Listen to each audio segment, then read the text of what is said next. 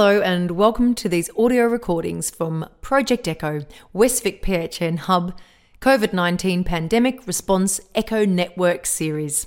Series 6, Session 4. It's Thursday, the 12th of August, 2021. Welcome back to the Echo Network. This session's titled uh, Stepping Vaccine Priorities, Part 3 Stepping Stones to 70%. Well, since we met last week, we've come through the shortest regional lockdown in the state's record, and the Commonwealth have progressed from a policy, from having a vaccine strategy to a plan or roadmap, as they've named it. Now, while a roadmap and a road journey still conjures up notions of vaccine horizons and something that we, you know, horizons something that you never actually reach, I think things are looking more promising this in the month of August, with Pfizer supplies set to increase over the coming months in general practice, vaccine eligibility being expanded to include adolescents with underlying medical conditions and we have a new player on this metaphorical vaccine horizon. In this session, we're joined by the directors of both Grampian Public Health and Barwon Public Health units. Now, with things moving so fast around us, that I think uh, we, I'm going to adopt a new uh, metaphor, if you like, that the path to vaccine coverage is a little bit more like a flowing river, more like a flowing river crossing than crossing than, than driving down a road.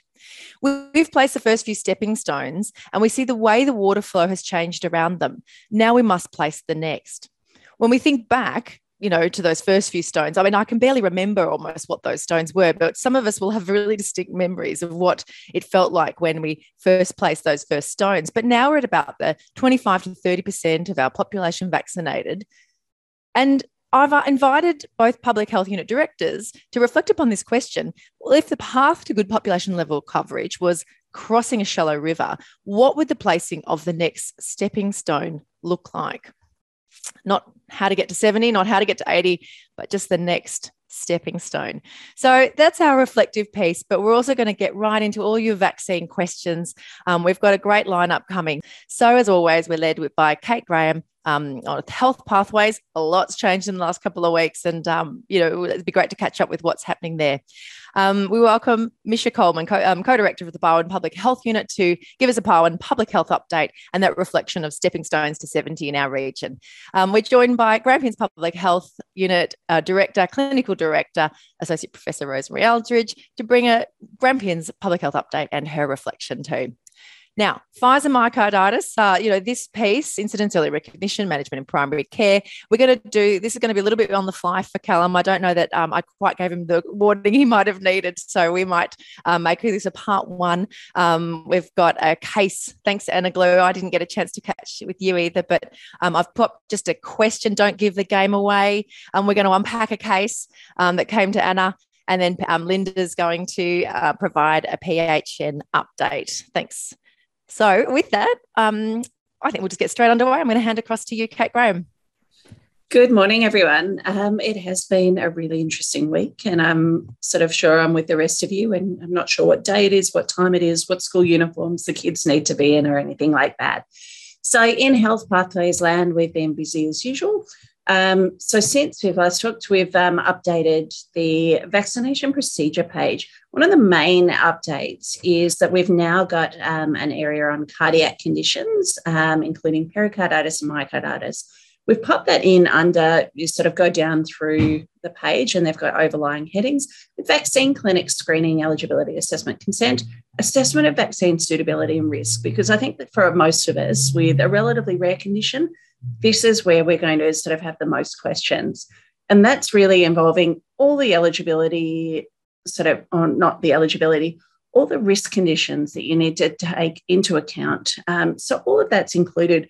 I also wanted to flag to you all um, that the initial ATAGI um, and Cardiac Society combined document has been updated and that's now provided a lot more sort of guidance on um, which risk groups and how long prior um, things are a risk for. Also, um, a bit less reliance on referring everyone to cardiology and recognising the skill of GPs in being able to assess their patients. Um, and also um, sort of flagging that the specialist immunisation services are a real resource for us for these questions. Other things that we've updated, um, we've obviously updated the 12 to 15 year old eligibility. Just wanted to flag to everyone um, just one of the little um, points that we've been sort of finding as a bit of a sort of confusing point. And that's the 12 to 15 year olds with asthma. Mm-hmm. Um, in all the sort of official ATAGI and um, Commonwealth documentation, it does remain as severe asthma. I know that there was a provider bulletin that came out to vaccination practices that just did say asthma, but from a Commonwealth perspective and as GPs and Commonwealth respiratory clinics, um, it needs to be that severe asthma and not mild or moderate. Where that then is a little bit of a confusing point is how you actually assess that and what proof you need of it. Obviously, if somebody's had um, ICU admissions or things like that, it's going to be um, really clear. But for people who don't have that, it's really important if you're sending somebody off to be vaccinated elsewhere that you provide some good documentation in that letter and not just the standard printout that says asthma. So I think we've got a lot more to hear from today. So I'll hand back to you, Bianca, and to the rest of the team across Western Victoria um, so that we can learn some more about how to find our next stepping stones and not get our feet wet. Thanks. Um, now, KP or Katrina, do you mind throwing up that vaccine data slide? Um, I just wanted to start kind of with this because I think it's a really nice kind of introduction into where we're at now. Um, so, what have we got? Um, there's a couple of things coming out, and thanks Andy Giddy and Linda Govan for um, you know pointing me to these pieces of data. I've put the links there. So if you're someone who wants to kind of dig out the data, um, maybe someone can tell us if there's something else that um, they like as well. Let's share that. But um, you guys have been asking about data and vaccination rates. And so here's what we've kind of got at the moment. So um, by state, Victoria, you can see those shadow lines, um, the blue being, the, the I guess the grey being who's out there, the blue being who's taken a vaccine, and the orange being who's had their second. So it's looking interesting and a little bit slim in the hips for the 50 to 70 year olds. Um, you know, it'd be interesting to um, think about what's going on there. Um, but 40s and um, to 50, um, you know, fattening up a bit there. Um, and then when we look at our stats, we've um, highlighted what's happening in our region. And I just want to say, I think we're smashing it. So I think we need a round of applause our public health units, all our GPs, um, and everyone sending someone to a vaccine, anyone who's had a conversation, that's all of us. Um, Western Vic's looking fantastic. So, um, uh, let's take a moment to reflect. That's their first stepping stones 26.6, 30%, 27.5 out Warrnambool. And we've got someone here from Warrnambool too. Um, that's pretty great. So that's where we're currently at. A lot of work uh, and a lot of things changing fast. So, with that, I'm going to throw across to Misha Coleman um, to hear your update and to hear your thoughts about our next step. Thanks, Misha. Thanks very much, Bianca, and good morning, um, everybody. So, in terms of um, stepping stones, um, I've got three, Bianca. So, more doses, more eligibility, and more candidate vaccines um, coming online. So, um, this week we've had four areas of eligibility uh, open up. Um, so, we've got the 18 to 39 year olds with uh, with AstraZeneca um, uh, eligibility, um, people with mental health conditions, and clients of alcohol and drug services. That's the second cohort. The third um, is Pfizer for 12 to 15 year olds, um, and there's some subcategories in there. And we we started our teenage clinics uh, yesterday, so we're running um, uh, a Wednesday, Friday, and Saturday teenage clinic uh, at at our Belmont site, and I'm happy to talk a little bit more about that. Uh, and then the fourth um, area, which was just opened up last night, is the um, uh, 18 to 39 year olds with um, it, uh, underlying medical conditions who are now eligible for Pfizer. And I've put the link uh, to the Commonwealth Government website um, and that detail in the chat. Um, I, I, guess the, the, other aspect in terms of a stepping stone is um, uh, improved outbreak management. So at the moment, we have, um, uh, well, as you know, we had the um, outbreak related to, or the, the positive cases rather related to the Barwon Head School, which is now all clear. Um, we currently just have one positive case in our catchment in Lara, and that's one individual who's at home and self isolating, but we continue to recruit into the uh, contact tracing team and in in, in um, sort of constant sort of continuous learning mode because of that there's a lot of updates um, with the epi system that we use to, to manage um, the outbreaks Oh, finally, um, just with regards to um, more candidate vaccines coming online, I think a real um, light at the end of the tunnel is Moderna coming into the system. So, um, at this stage, um, in terms of the distribution um, side of Moderna, uh, there's been a conversation that it will be uh, distributed um, now through um, pharmacists, but there's really no detail around that. And, and the state run services, um, I, I, think, well, I hope will will also be able to um, distribute Moderna. And so then just finally, sorry, I said finally twice, with, with, with the sort of number of doses. Uh, so you might have seen in the in the media that Victoria's um, got another 150,000 doses of Pfizer in the system over the next six weeks, and when that's broken down, first and second dose, um, and our um, sort of demographic um, allocations, that that basically means about 4,000 additional first doses of Pfizer um, that we have to play with over the next six weeks. So I might um, stop there and Bianca and just see if there are any questions. Yeah, great. So South Australia is starting to vaccinate 19 to 39 year old group. When will Victoria include this age group? Uh, you know that that, that um, all, all of the eligibility criteria um, comes through from what's called the vaccine operations group at the state department of health and at this stage we don't we don't have a horizon for that um, age group but you know these things literally change overnight so um, I'll let the PHN know as soon as there's as soon as there's any news on that. Okay, thanks. Um, can we? This is going to be a conversation that will circulate throughout the, um, you know, to anyone in the group. But I'm going to ask you to talk through eligibility with mental health conditions and how you're doing that. So many people claim eligibility. Yeah, there are a lot of people that are coming in and saying, "Oh, well, I've got mental health conditions. You know, post pandemic. Can I get the injection?" Oh.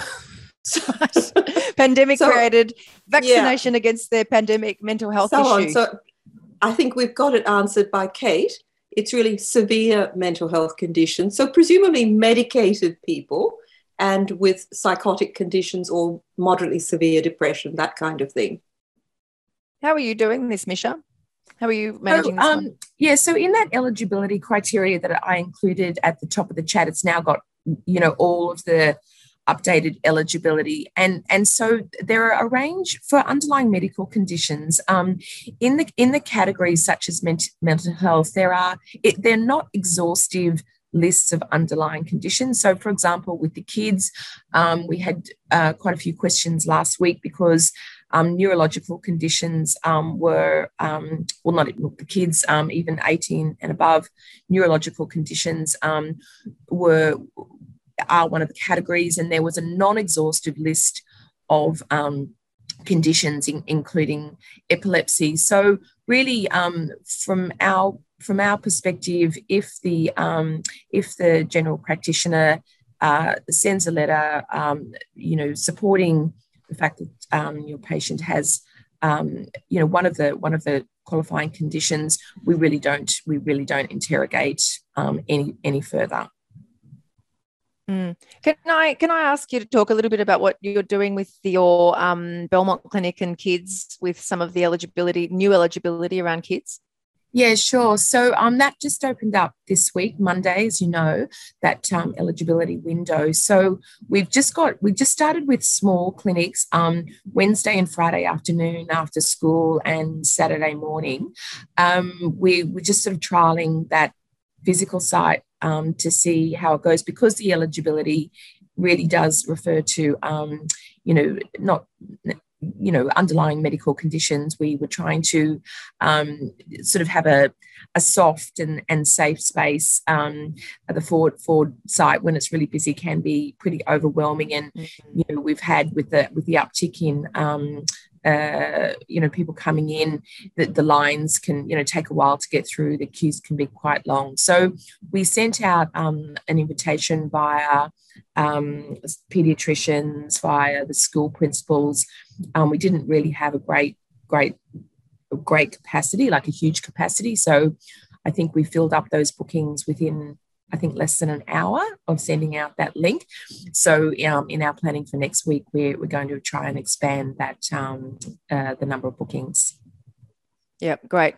And um, and what do you need from GPs at this time in terms of referrals in? Um, how, how can we help, help our um, patients with that?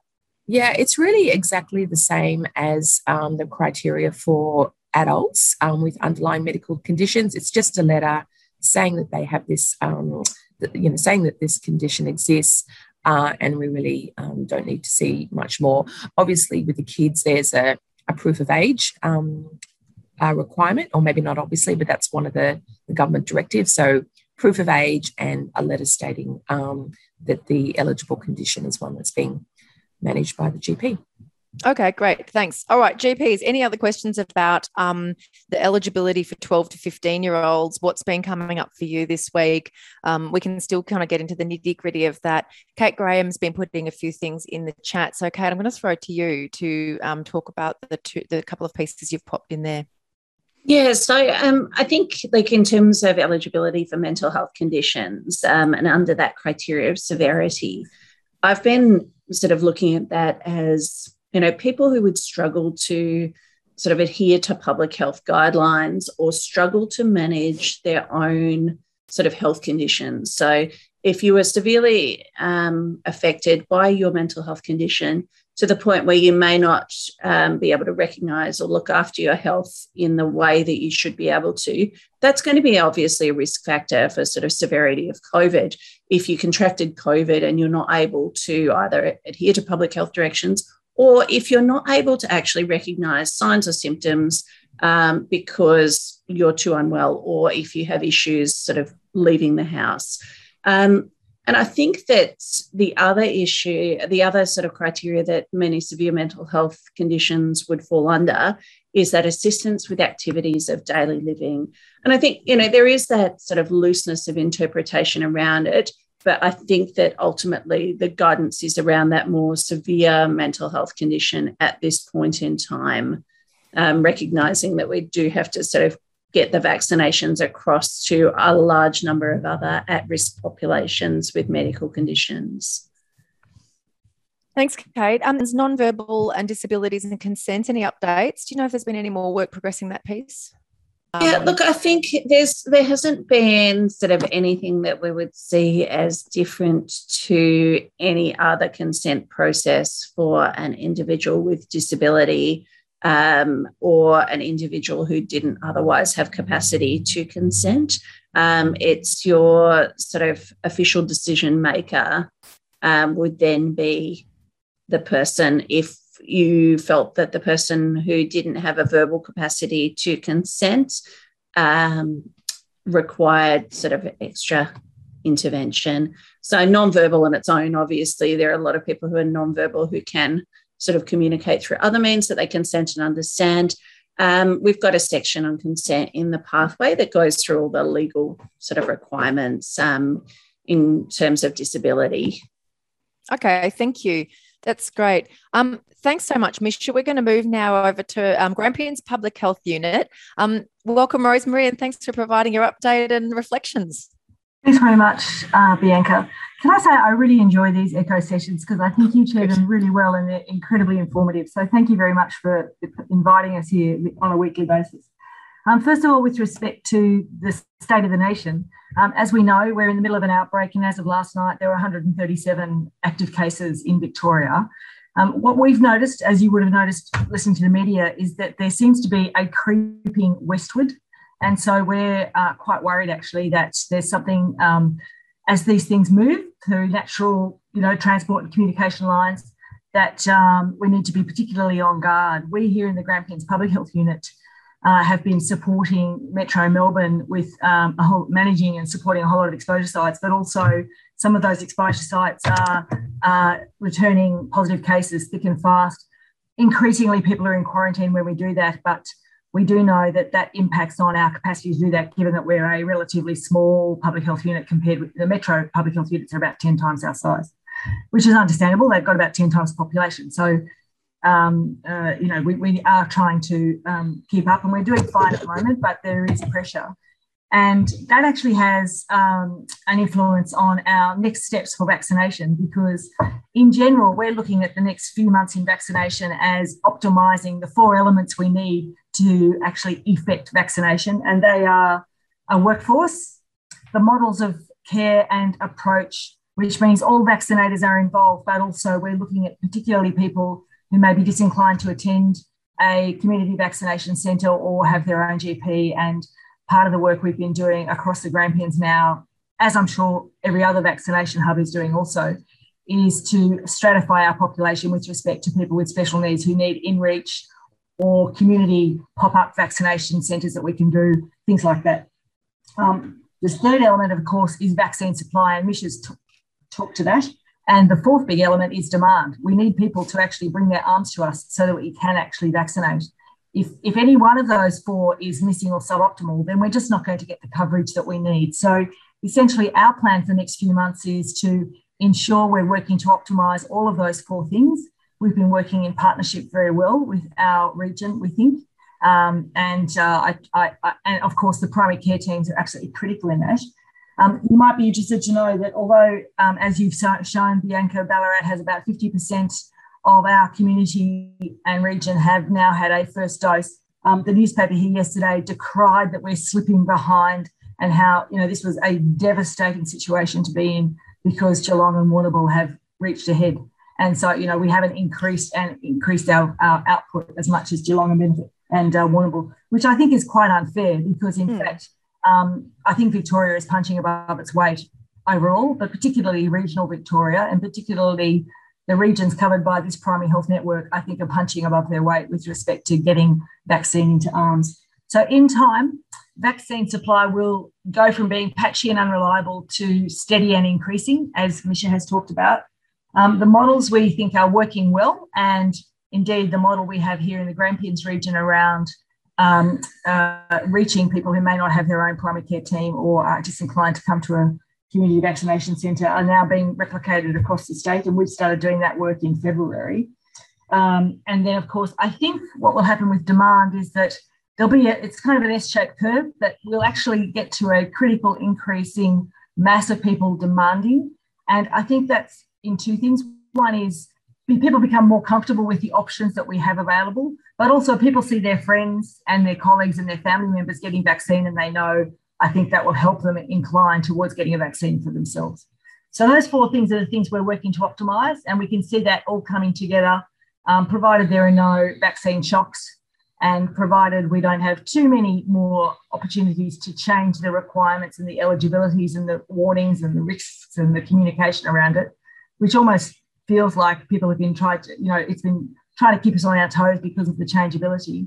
But I think it goes down to what Kate astutely described with respect to people with mental illness that, in fact, um, we're looking at people who are at risk, who, for all of those reasons, either have someone in their household who's at risk and they need to be vaccinated to protect them, or indeed will be struggling to potentially adhere to public health actions and the requirements upon them, should we need to actually require public health actions of them. So, for that reason, as I'm sure Barwon has done too, we've targeted especially our homeless populations, for example, knowing that there's often a comorbidity of mental illness and other conditions, but also homelessness makes them particularly at risk. So that's just an example. So, uh, with respect to um, accessing community vaccination centres for people for, from for patients from GPs who aren't themselves doing vaccination, like Misha, we accept a letter from a GP and we don't question it. It's not it's not the role of the vaccination nurse immunisers to question the information that a GP who knows their patient has written in the letter. So we'll, we're, we're really, uh, as, as my colleague Robin Wilson has said, we're being very pragmatic about it. And if someone presents for vaccination and we have vaccine supply and we can accommodate them, we're not turning them away. Thanks, Rosemary. That's great. Um, you know, guys, how do you how do we feel? So this eligibility is, uh, you know, written black and white, but it's not black and white. And as Rosemary's described, there's some areas that really help us work within the grey about what is the reasonable thing to do, what is the thing that's going to, um, you know, help the vaccination effort from that individual perspective, but also that public health perspective. Um, what are the kind of you know pain points, struggle points that still burble up for you? We've got time to talk about them now. Whack them in the chat. Um, Rosemary, you made comments comment about the data. You mentioned you you you gave your impression of those slim hips. Yeah, sure. I think I think the reason we've got the you know the unvaccinated, then the orange band of first doses, then the blue dose, the blue band of um, completed second dose is because the AstraZeneca interval is 12 weeks and the Pfizer, the Pfizer interval of the younger people is um, much shorter. So I think in time we will see that blue expanding as people come to have their second dose. I think that I think it's encouraging that we've got that um, you know that fat belly in the middle, which is of the first doses. And while of course we then need to work to make sure people do get their second doses, it is um, it is a, a, a, quirk of the data that we do have different intervals for the doses for the vaccines for which they're eligible. And I think that in part at least explains why you've got those blue delays in the uh, um, in that middle age group of 50 to 70. Oh, it's the other way around. Sorry, it's the other way around. It's the orange hips.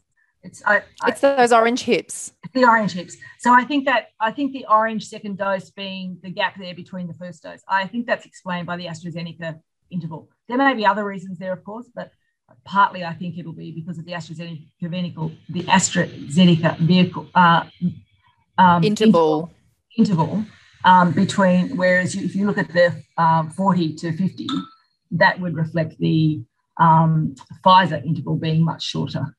Okay, great. And just quickly on that, what's happening with the public health units right now in terms of intervals with Pfizer and AstraZeneca in the context of the the, the outbreaks up and down that we're having? How are you managing the um, intervals? Victorian recommendation is still 12 weeks for AstraZeneca and three to four weeks for Pfizer. Oh, so um, so you haven't had to stretch to the six fi- for Pfizer? Oh, okay. uh, sorry for for. Thanks for pointing that out. For uh, workers for aged care, healthcare, and disability care workers, it's still three weeks. But for other people, okay. you're right, it has stretched. That's correct. Okay, great. And and so in primary care, we're still doing the three week interval, is my understanding. So make sure well, let's make sure I've got that right. But three nothing changed in primary care, um, but things did change in the state rollout because of um, yeah, trying to get more jabs in arms.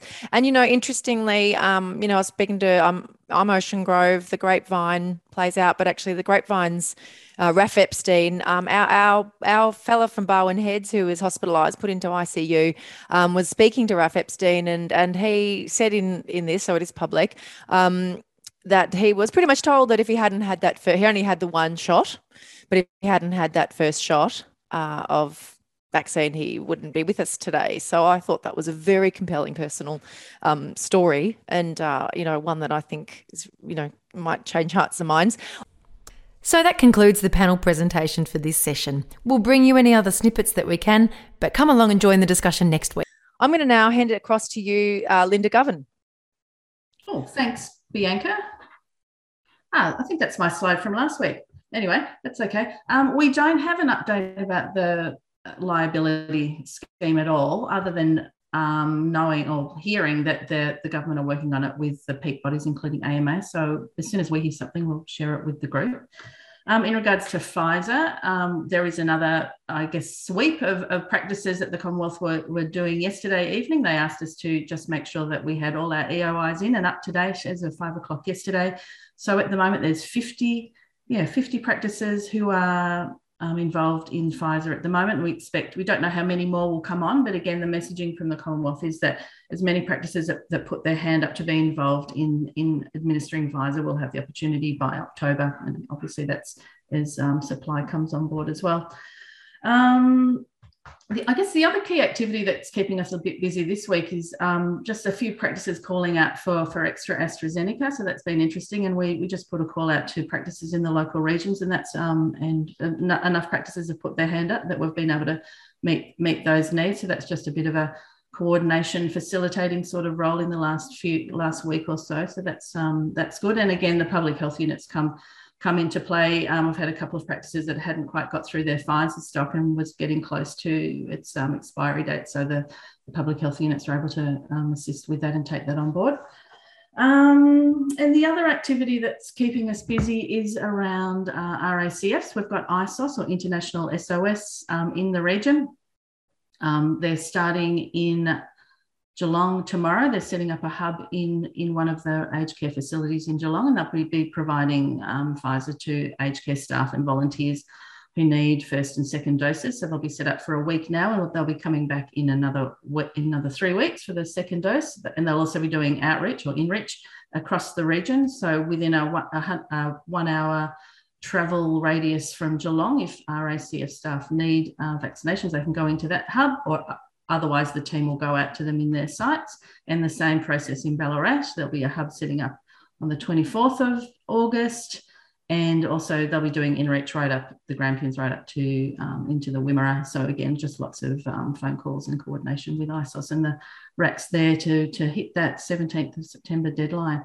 We don't have any um, actual information from the Victorian State Government about the, um, I guess, the public orders around that mandatory vaccination requirement, but we are waiting on that as well. So they're the issues that probably keeping the team busy in the last week. And again, if you need PPE, we've we've got some extra supply, so um, just use our online ordering form.